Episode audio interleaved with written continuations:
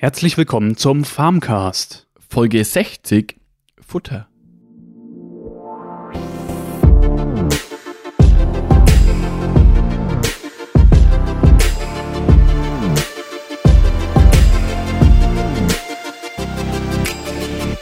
In der vierten Episode der Themenreihe Die Milchviehhaltung sprechen wir über das Futter. Hallo. Ja, Peter, hi. ja, letzte Woche haben wir ja über das Futter gesprochen und zwar bezogen auf die Kuh. Diesmal sprechen wir über ein, naja, ausgefalleneres Thema zur, zwischen Mensch und Tier. Ja, Kann man sagen. Wie das mit dem Futter eigentlich so, ja, außer bei der Fütterung direkt so läuft, eigentlich auch so. Genau. Wo kommt's her und warum ist es so? Was frisst, warum fressen die Tiere das und was das auch für Menschen irgendwo zu bedeuten, genau. Genau. Und dazu haben wir einen Experten eingeladen, aber dazu nachher mehr. Aber Peter, wie war deine Woche? Ja, wir haben jetzt hier August. Ähm, ja, ich nutze den August auch ein bisschen, da es ja ein bisschen ruhigere Phase ist, äh, auch mal ein bisschen, um mir ein bisschen Freizeit zu unternehmen. Ich war ein bisschen weg. Hm. Und was auch momentan im August bei uns hier im, äh, in der Umgebung ziemlich viel ist, sind Kirchwein. Ja, also jedes Wochenende ist irgendwo Kirchweih.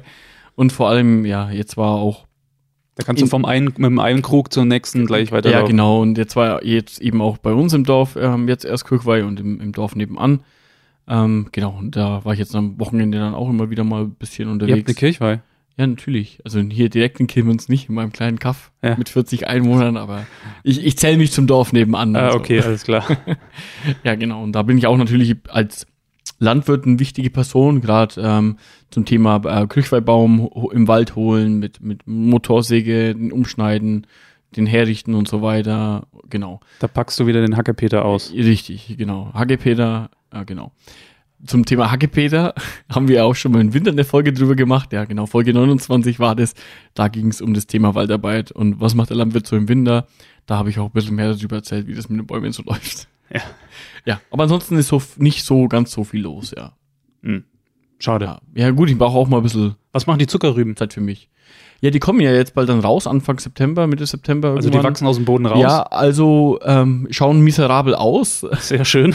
Also von außen äh, Unkraut wächst und es wuchert alles. Ähm, natürlich sind es nicht so viele, aber die, die gewachsen sind, wurden jetzt doch ganz okay. Ja. Ja, also wir hab, haben ja wirklich gedacht, das wäre alles am Ende, aber es ist ja doch noch was gewachsen.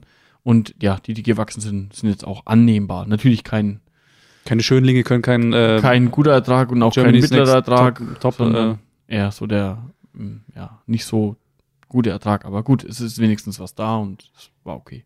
Okay, dann steigen wir mal in das Thema ein, würde ich sagen. Wir haben Simon Lütgenhaus zu Gast. Er arbeitet bei Landschaft Wert e.V. als Wissenschaftsreferent. Er ist heute unser Experte im Bereich Futter und klärt uns über das spannende Thema Mensch nutzt ihr in Bezug auf die Nahrungskonkurrenz auf. Ähm, hallo Simon erstmal.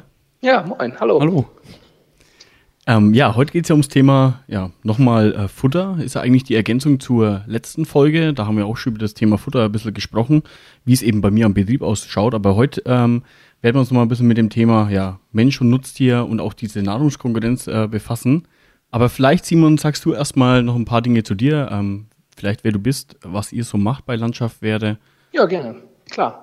Ähm, ja, Landschaft Wert ist ein äh, Verein, der die Öffentlichkeitsarbeit für die Wertschöpfungskette Fleisch macht. Wir sind im letzten Jahr angefangen mit der Arbeit. Wir haben ähm, roundabout 60 Mitglieder von äh, über Futtermittel eben nämlich auch und äh, Tiermedizin, äh, Landwirte selbst, ähm, Schlachtung, Verarbeitung, ähm, ja, Labore, Zucht sozusagen von A bis Z die ganze Kette mit Unternehmen vertreten und ähm, machen quasi ja genau das, also die Kommunikation dieser Unternehmen, die am Ende des Tages für das wertvolle Lebensmittel Fleisch äh, aufstehen morgens und abends ins Bett gehen sozusagen, ihr Leben dafür verschrieben haben. Diese Leute und deren Berufe vertreten wir.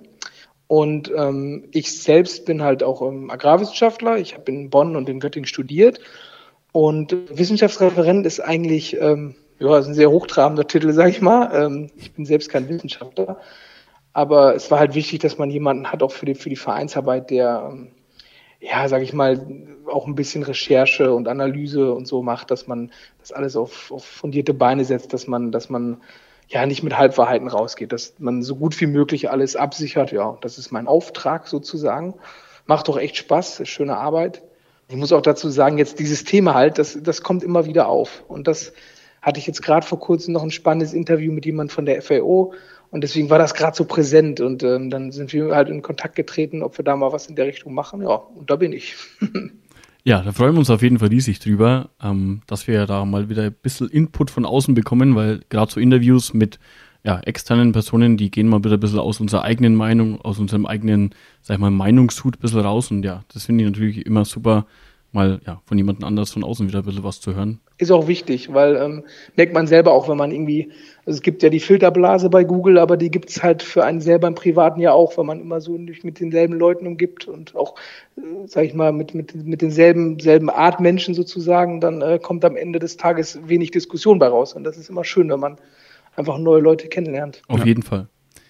Ja, steigen wir doch direkt mal ins Thema dann ein wir haben hier so ja, Tierfutter in Deutschland. Also eigentlich ist auch so Futter äh, ja die Grundlage vom Fleisch auch irgendwo. Ne? Also eigentlich fangen wir da vorne an, weil ihr vertretet ja irgendwo das Fleisch ein Stück weit. Mhm. Ähm, ja, genau. Futter ist ja eigentlich so ja auch mit einer der Grundlagen dafür, dass überhaupt Fleisch produziert wird. Dann steigen wir nochmal ein zu Tierfutter in Deutschland. Also ja, was fressen unsere Tiere, Nutztiere eigentlich so und vielleicht auch warum? Wie kann man das so beschreiben? Ja, das ist das ist wirklich eine spannende Frage. Wenn man sich das mal genau anschaut, haben wir vor kurzem, ist uns da selber auch aufgefallen und da sind wir aus allen Wolken gefallen, dass ich sag mal, über 90 Prozent von dem, was in Deutschland verfüttert wird, an jetzt Nutztiere, ist halt aus eigener Produktion. Also über 90 Prozent des Futters, äh, was verfüttert wird, mengenmäßig, muss man dazu sagen, ähm, kommt aus, selber aus deutschen Lande. Also alles, was importiert wird, ist vor allen Dingen wegen dem verdaulichen Eiweiß, Sojabohne, Soja-Extraktionsschrot und das ist aber mengenmäßig, sage ich mal, nicht so viel. Wertmäßig schon, aber mengenmäßig gar nicht so viel. Also das ist gar nicht so, dass wir jetzt Gott weiß, wie was importieren würden. Und wenn man sich dann anschaut, den Anteil davon, ähm, ja, der, der größte Anteil ist zum Beispiel Grünfutter, Grassilage oder, oder Silofutter, sowas in der Richtung Silomais, ähm, sage ich mal, gerade auch für Wiederkäuer. Und das ist ja auch schon mal, über, ich glaube, über die Hälfte ist schon Silage was äh, Tiere in Deutschland so verfüttert bekommen. Dann Heu, Stroh, natürlich Stroh als Überrest vom Getreide, von der Getreideproduktion, Grünfutter. Dann gibt es auch Nebenprodukte. Das, das ist zum Beispiel ähm, das, das Soja-Extraktionsschutz selber auch. Aber halt auch Ölpresskuchen, äh, Kartoffelpülpe, äh, Trester vom Obst. Ähm, alles, was so auch in der Lebensmittelproduktion übrig bleibt und dann verfüttert werden kann. Und ich glaube, so roundabout 10 Prozent ist dann Getreide. Und das ist zum Teil auch Futtergetreide. Also wenn man sich anschaut, der Weizen, der nicht, die richtigen, nicht das richtige Proteinanteil hat, der wird ja nicht mehr zum Brotweizen verwendet, weil du den nicht backen kannst. Und der wird dann äh, verfüttert. Hängt auch natürlich mit der Qualität und dem Jahr zusammen. Und deswegen am, am Ende des Tages ist, glaube ich, 80 Prozent für die Menschen gar nicht verzehrbar oder nicht verdaubar sozusagen. Und das ist ja schon mal eigentlich eine gute Nachricht. Jetzt muss ich noch mal ganz kurz bei, bei dir einhaken, ähm, am Anfang von dem, was du gerade gesagt hast, dass 90 Prozent aus, aus bei uns selbst produziert werden. Also jetzt sogar für mich, obwohl ich jetzt in Landwirtschaft tätig bin, ich meine, gut, ich befasse mich nicht jeden Tag mit der Statistik, ähm, ist das für mich sogar ganz interessant, ähm, weil genau wie du gerade auch schon gesagt hast, dass man immer meint, ja, der ganze Soja wird ja importiert und der kommt ja alles aus dem Ausland und so weiter. Ähm, und ja, das sind jetzt nur 10 Prozent. Also aber ich glaube, das hat sich auch vielleicht ein Stück weit verändert, dadurch, dass diese Eiweißinitiative ja sich ein bisschen ergeben hat und dass wir kein Gen-Soja mehr einsetzen sollen in der Milchproduktion. Ich denke, das hat schon ein bisschen auch dazu beigetragen, dass das ein bisschen zurückgefahren wurde. Ja, das, das ist auch mit Sicherheit auch und ähm, ist natürlich auch so eine preisliche Sache. Ähm, aber ich glaube, also ich sag mal, hatte ich glaube ich vorhin noch mal angeschnitten, das mit dem verdaulichen Eiweiß, das ist dann wieder so eine Sache. Also ich glaube, da ist man bei einem guten Viertel von dem, was man so verfüttert, sind äh, ja, sind, sind, sind Importe.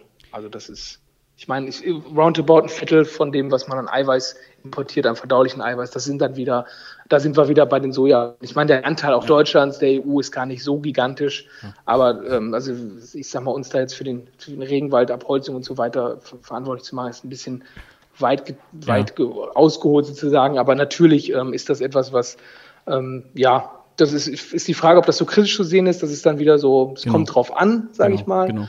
Aber ähm, ja, das, das also importiert wird trotzdem. Also zum Beispiel, das ist auch sowas, was viele auch nicht wissen. Ähm, da bleiben nämlich auch von diesen Palmölkernen die Reste über und die kommen auch ganz viel ins Kuh, werden jetzt viel an Kühe verfüttert.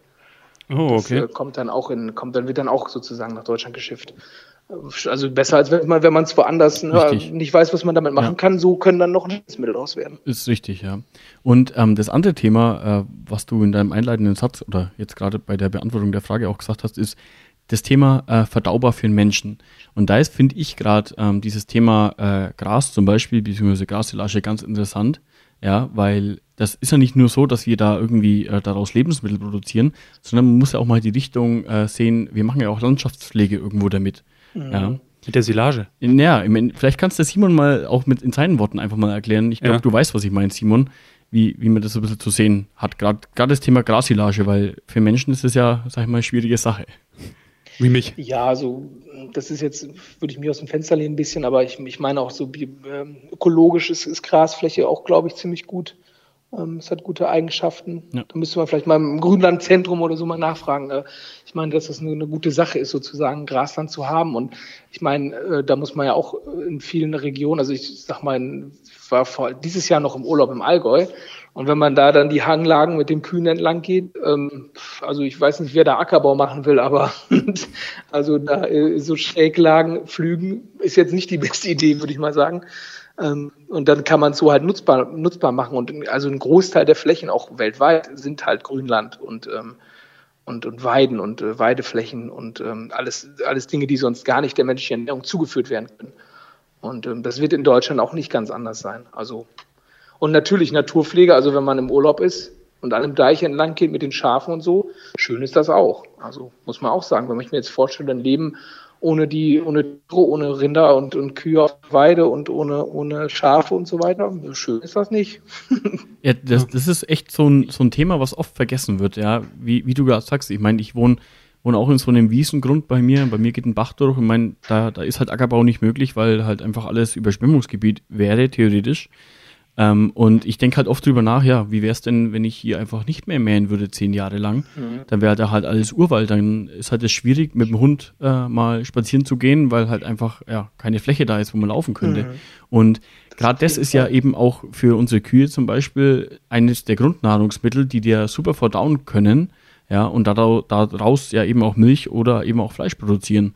Ähm, und das ist ja so eine Sache, die ja vielleicht auch, wo viele gar nicht so drüber nachdenken. Nee, und das ist auch, auch Veredelung. Ne? Also das ist ein Begriff, den, den hört man irgendwie immer seltener, aber ähm, trotzdem ist da ja dran, dass man ähm, ja, sag mal, auch die Proteine vom Futtergetreide zum Beispiel dann in eine höhere biologische Wertigkeit verwandelt. Also das, dieses Veredeln, ja, das ist, steckt da. Und wenn man jetzt von der Ernährung mal ab, absieht sozusagen und sich das anschaut, wie das ähm, auch für die Produktionsbedingungen vor Ort ist. Also selbst wenn sich Ackerbau biologisch möglich ist, heißt das ja noch lange nicht, dass es ökonomisch ist. Also ein tierhaltender Betrieb, der jetzt sagt, okay, ich baue jetzt nur noch, ich baue kein Futtermittel mehr an, ich halte keine Tiere mehr, ich äh, mache nur noch Ackerbau, sage ich mal, für die menschliche Ernährung, jetzt mal von den Fruchtfolgen und dem, den Dingen mal abgesehen, ob er das jetzt kann oder nicht, ähm, ist die Frage, kann er davon leben, wenn die Böden nicht so, das nicht so hergeben? Das ist dann die nächste Frage.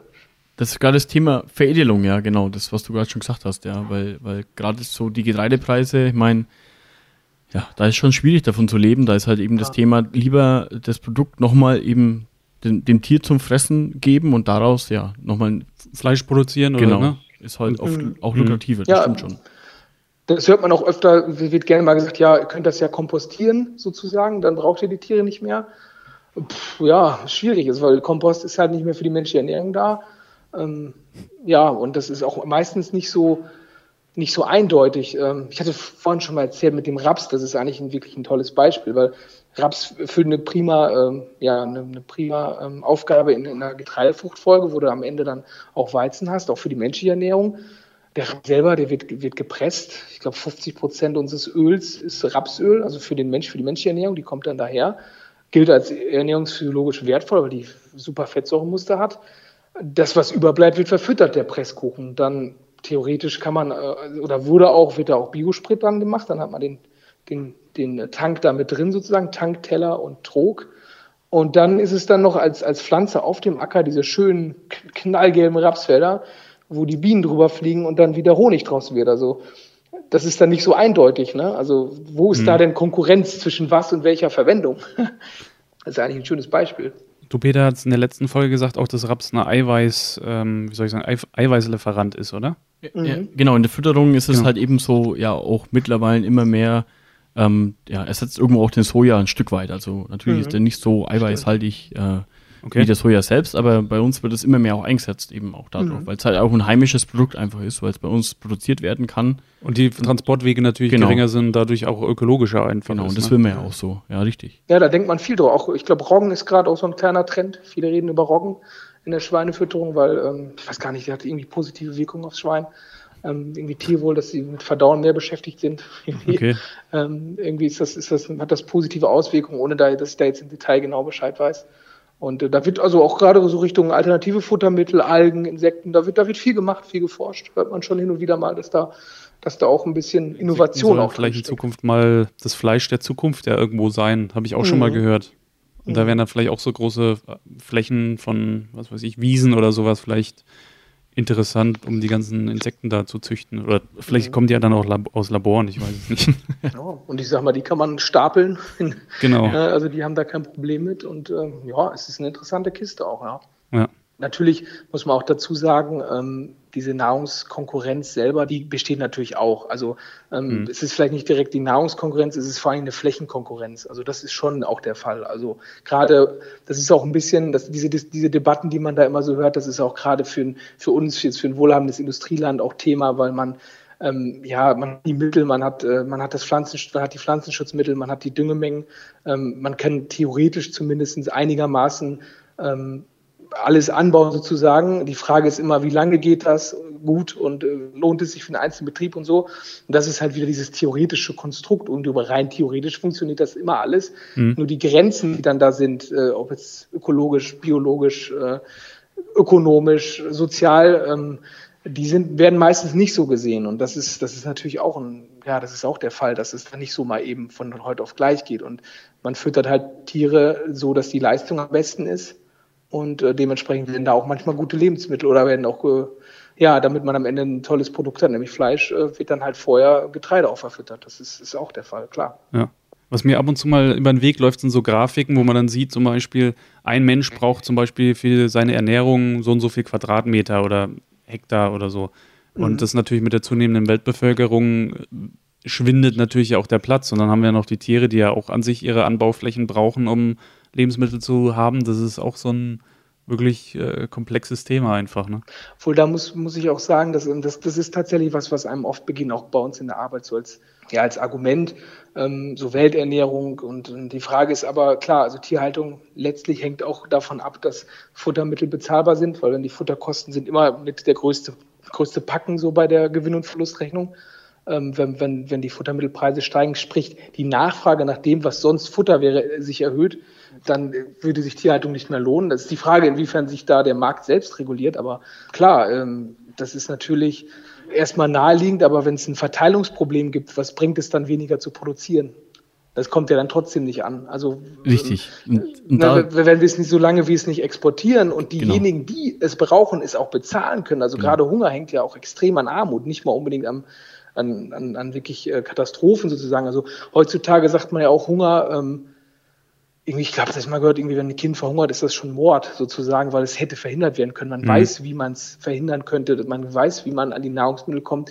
Nur ökonomisch gibt es halt, gibt's das halt nicht her. Das ist ein Verteilungsproblem. Und indem man hier äh, keine Lebensmittel mehr oder keine tierischen Lebensmittel mehr herstellt, ist dieses Problem nicht automatisch gelöst. Also das ist immer dieses. Es ist genau richtig. Man, man, man, löst ja auch dann nicht das Problem in dem, in der, in dem Gebiet, wo es eben vielleicht so, ja, die schlechteren Verhältnisse einfach auch sind, weil wenn wir die beliefern mit günstigen, wenn es denn so wäre, mit günstigen Lebensmitteln, was wir ja gar nicht können, dann würden wir auch die Infrastruktur niemals äh, irgendwo, ja, würden sich ja die selbst nie ernähren können, weil sie ja immer abhängig wären. Also das wäre mhm. noch schlechter. Ja, also es ist, ich sag mal, für, äh, für die Landwirte da, die dann plötzlich im Grunde genau. ja, wenn man so sieht, ähm, am Weltmarkt hängen, stehen die auf einmal da und haben Konkurrenz aus Übersee sozusagen. So ist, ähm, ist, auch nicht, ist auch nicht so dolle.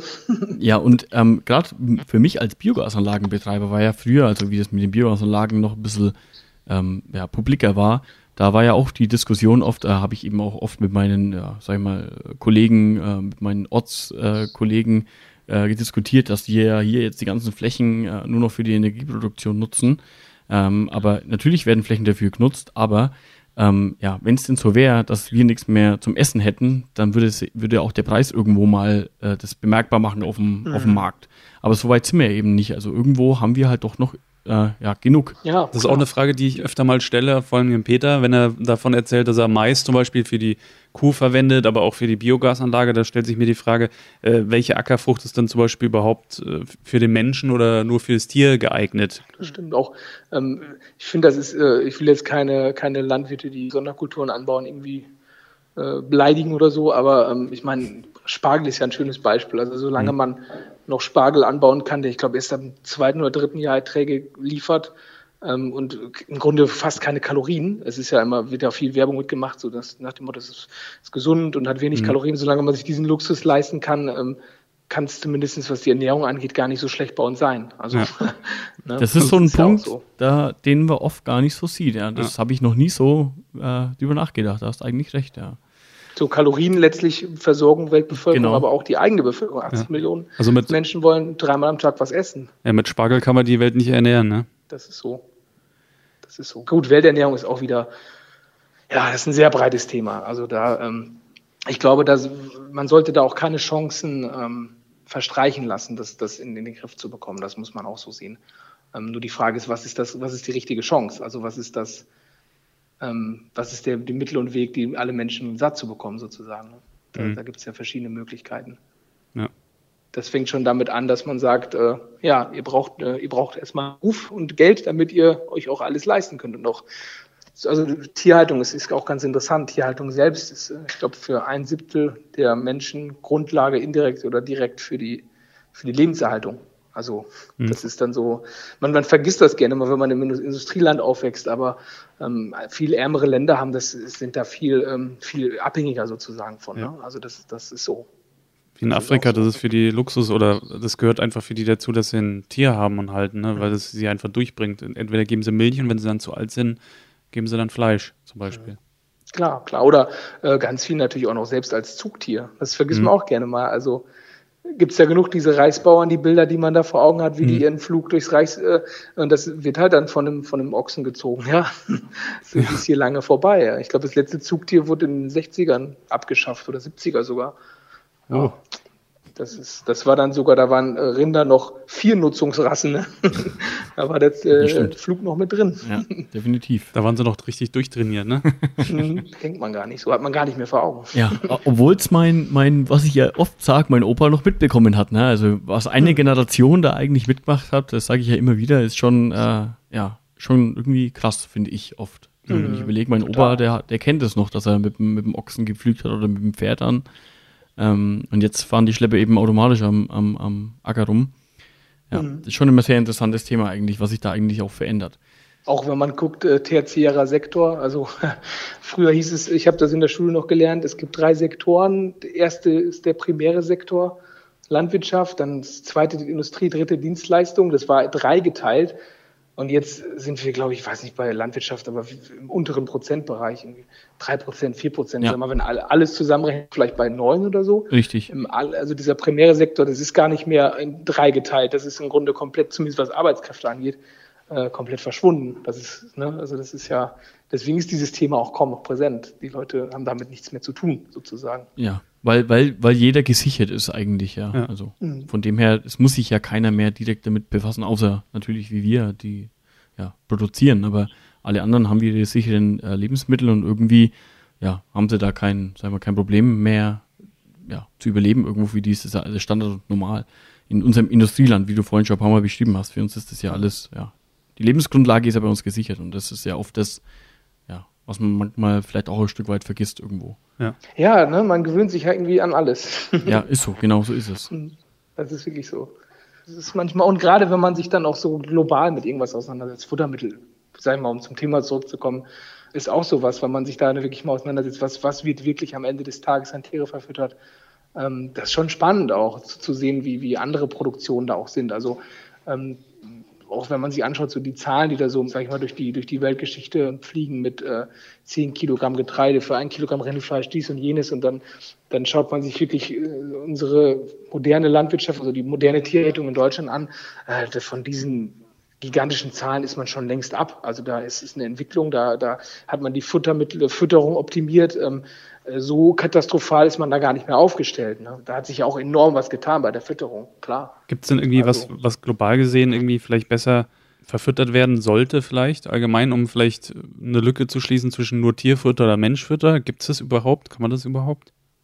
Ja, tatsächlich, das wird auch diskutiert. Ähm, man ist, springt einmal immer mal wieder an und dann ist es wieder irgendwo verschwunden, weil es da Gründe dafür gibt, aber ähm, halt Abfälle, ganz klar. Also früher, das, da, ich sag mal, jeder so, der jetzt so, würde mal sagen, die Babyboomer, die jetzt so 50, 60 sind, die kennen das ganz viel noch, dass zu Hause ähm, für die Hühner der Müll übergelassen wurde, ähm, dass diese, Ess diese Lebensmittelreste mehr verfüttert wurden, wirklich vom Haushalt. Jetzt ist das, wird das über die Industrie geregelt, ähm, aber wirklich im Haushalt selber ähm, oder auch Schwein, also dieser klassische Schweinepott, wo alles reingepackt wurde, dann wurde das aufgekocht, damit die äh, Tiere, die ganzen Trichinen und so äh, abgetötet wurden und, und, und, und, und alles so an Parasiten und dann konnten die Tiere das halt fressen.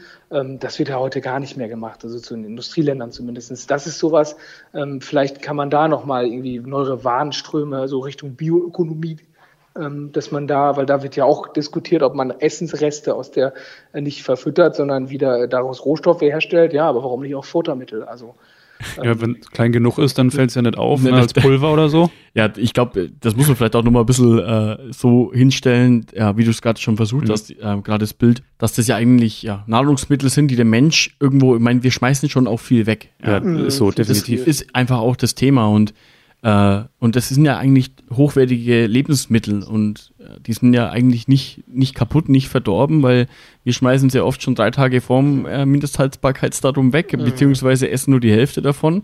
Mhm. Äh, und Oder genau, schmeißen es weg, wenn es äh, soweit ist, aber in Wirklichkeit halten die ja noch länger. Ne? Genau. Und, und da sind auch äh, Ressourcen für verwendet worden. So also ja. die sind dann weg. Genau, da, da hast du recht, ja. Genau, das, von, da steckt auch Energie drin. selbst mal ja, abgesehen, du genau. hast dafür bezahlt und hast es nicht genau. genutzt. Also so hast du auch noch Geld aus dem Fenster geschmissen. Ja. Das ist ein Luxus, ne? Genau. Und, und vor allem ja die Ressourcen, die dafür verbraucht wurden, die Energie, mhm. die für, dafür verbraucht wurde und ja eben auch die, vielleicht auch das, das, Fleisch oder auch die Milch, die dafür verbraucht wurde und wenn die Hälfte davon weggeschmissen wird, ne? Mhm. Und, und dann sich noch, ja, und dann oft noch so, am besten sich noch beschweren, ja, dass das ja alles blöd ist, so ungefähr.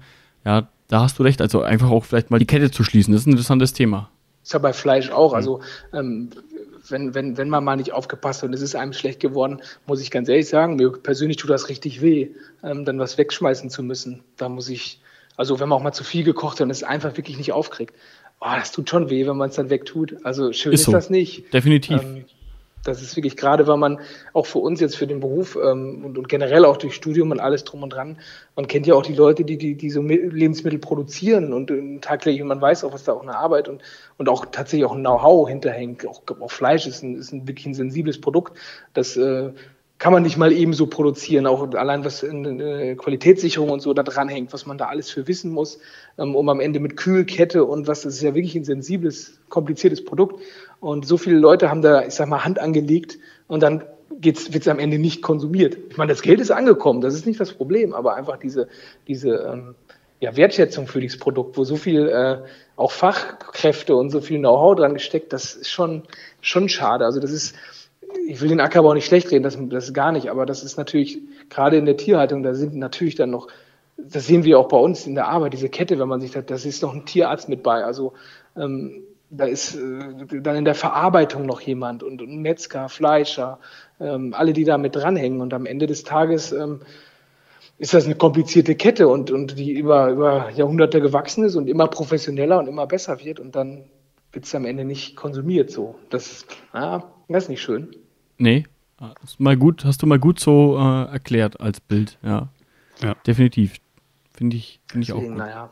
Und ja, und dann Futtermittel ist auch wichtig. Also damit fängt es an. Also wenn du die deine Tiere nicht, äh, nicht messen oder nicht, nicht füttern kannst, je nachdem, äh, pff, ja, dann, dann hat sich schon erledigt. Von Anfang an. das ist die Grundlage.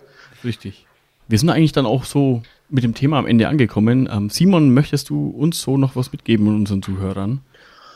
Ähm, ja, erstmal hat es Spaß gemacht, das ist immer schön. Ähm, ja, ich sag mal, das ist, äh, man redet sich dann so um dies und das und am Ende des Tages, ja, sind das keine absoluten Wahrheiten sozusagen. Man, ne, ist ja, ist ja. ja, muss sich da jedes Mal neu reindenken. Richtig. Ähm, was ich empfehlen kann, ich hatte deswegen auch dieses Thema, das kam so ein bisschen auf, weil man sich da auch beruflich immer mal wieder mit beschäftigt.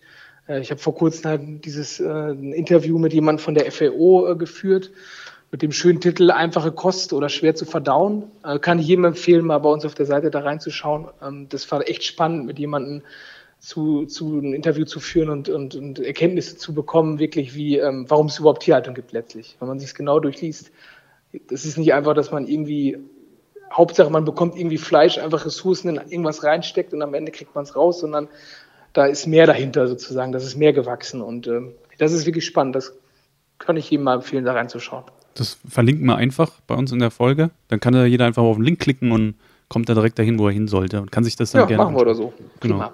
Cool. Okay. Alles klar. Wir bedanken uns noch bei dir, Simon, für das spannende Gespräch und vor allem das gerne, spannende gerne. Thema. Ich hoffe, auch. ich habe nicht äh, zu, zu weit ausgeholt. Das kann ich nämlich gut. nö, nö, ich fand es nee. recht informativ und hast uns, glaube ich, nochmal einige Einblicke und äh, Perspektiven gezeigt, die wir so, glaube ich, jetzt auch noch nicht auf dem Schirm hatten.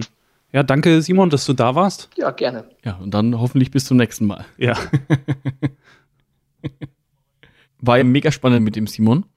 Und wir freuen uns natürlich immer wieder, wenn wir Input von außen bekommen, gibt uns einfach ähm, ja auch mal wieder mehr ja, Meinung außer unserer und ja, unser Horizont und damit ja auch euer Zuhörerhorizont erweitert sich auch damit.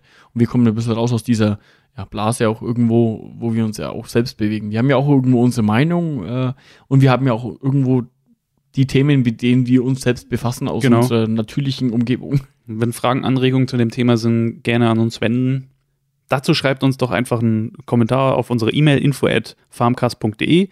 Dazu könnt ihr uns auf www.farmcast.de besuchen. Unter Kontakt findet man die E-Mail nochmal zum Nachgucken. Dann äh, auf Facebook Farmcast, der Landwirtschaftspodcast, auf Instagram Farmcast-Podcast und auf Twitter Farmcast Podcast zusammengeschrieben. Ja, wir sind natürlich auch auf iTunes unterwegs. Ähm, iTunes? Da würden wir uns über eine Bewertung und einen Kommentar freuen. Ja. Ähm, ja. Fünf Sterne. Ach so. Ähm, Hast du vergessen. Ja. Ähm, und äh, ja. Wir wünschen euch eine schöne Woche. Bis zur nächsten Folge. Das war der Farmcast. Mit Peter und Thorsten.